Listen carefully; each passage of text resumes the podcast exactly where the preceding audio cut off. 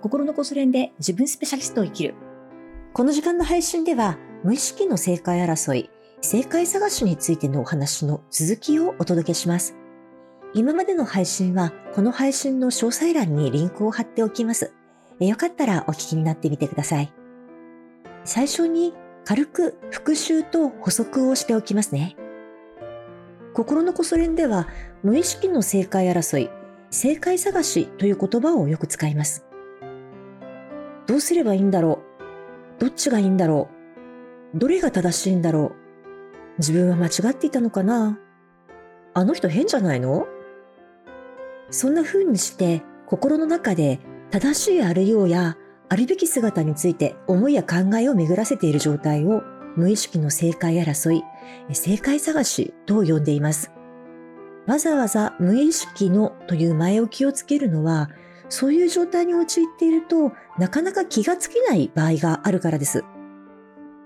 他の人が正解争いや正解探しをしているのはわかるのに、自分自身が同じことをしているのに気がつかない。そういうこともね、よくあります。また、こうしたね、お話を何度聞いても、自分の心の中ではなくって、他の人の言動や行動にばかり目が向くという人もいます。うん、こうしたね、もろもろの含みを 込めて無意識の正解争いという言葉を使っています。えちなみにね、これは性格とか個性の問題ではなくて万人に共通な心の仕組みです。うん、だから正解争いや正解探しをずっと続けてしまったり、そのことになかなか気がつかなかったとしても個人的に落ち込む必要はありません。うん、ついでに えー、正解争いや正解探しに対する処方箋もご提案しておきます。まず、自分が正解争いや正解探しをしていると気づくこと。うん、多くの場合、気づいた瞬間、正解争いや正解探しは終わります。うん、ここでね、無意識の正解争い、正解探しという言葉を皆さんは覚えましたので、いざね、そういう場面になったら、これかって気づくと思うんです。うん、気づけば、とりあえずそれは終わります。はい。その上で、次にやってほしいのが、唯一無二の絶対的な正解はないと思い出すことなんです。これもね、練習を重ねていって、本当の意味で正解はないんだとよく分かってくると、正解はないと思い出した瞬間、心はね、静まり返ります。で、そこでようやく今現時点で正解が必要かどうかを問い直します。はい。これが今までのお話です。ここまでは大丈夫だったでしょうかね。ほとんどまるっと復習してしまいました。ここからが本題です。今日はこうした正解、つまり正しい方法やあるべき姿、その取り扱いについて一つご提案をしてみます。正解争いや正解探しをしているときは、つまり何が正しいんだろうどうすればいいんだろうと考えている時は無意識のうちに正解がどこかにあると思っているんです。うん、それでそのどこかにあるはずの正解を見つければあとは大丈夫だとも思っています。どうですかね？このお話どのぐらいピンときますかね、うん、でこういう状況の時ってほとんどの場合自分の今の気持ちが置き去りにされてます。あのだから気持ちが悪いんですよね。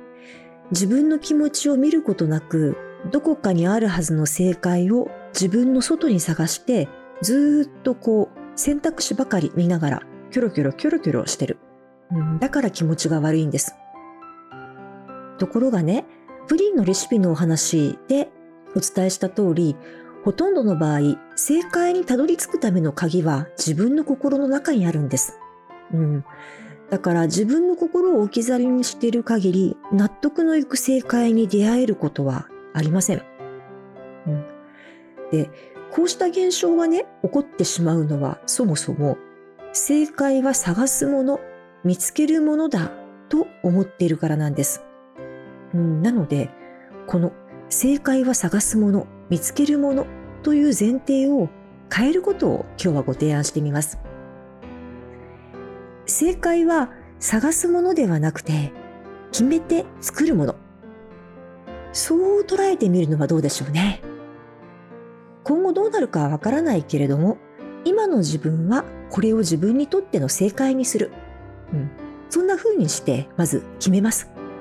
えその上で自分の選んだ正解が、ああ、やっぱり正解だったと腑に落ちるまで今の自分にできることをしていきます。うん、そうやって正解を作っていくわけです。まあ、一言でまとめると、自分が選んだものを自分にとっての正解にする。うん、こんな感じでしょうかね。え誤解のないように言っておくと、最初に決めたものを何があっても貫けと言ってるわけではないんです。うん。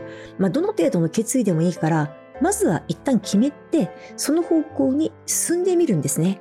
そうすると見えてくるものがあります。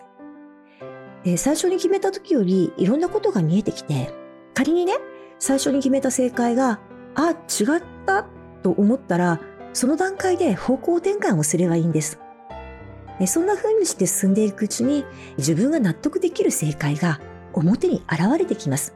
うん、正解を決めて作るというのはそういうことです。うちはね、数年単位で連続クラスをやっていますから、時間をかけてその人にとっての正解を作っていく過程というのをたくさん見てきています。で、多くの場合、一度の決断でドストライクな正解に行くということはまずないです。皆さんちょっとずつ試して、で、試した感覚を確かめながら、ああ、これかなという道に進んでいきます。で、そういうのをたくさん見てますんでね、しみじみ自分にとっての正解は決めて作るものなんだなと常々思っています。ということで、今日は正解の取り扱い方を変えてみるというご提案でした。ここまで聞いてくださってありがとうございました。この後も幸せな時間でありますように。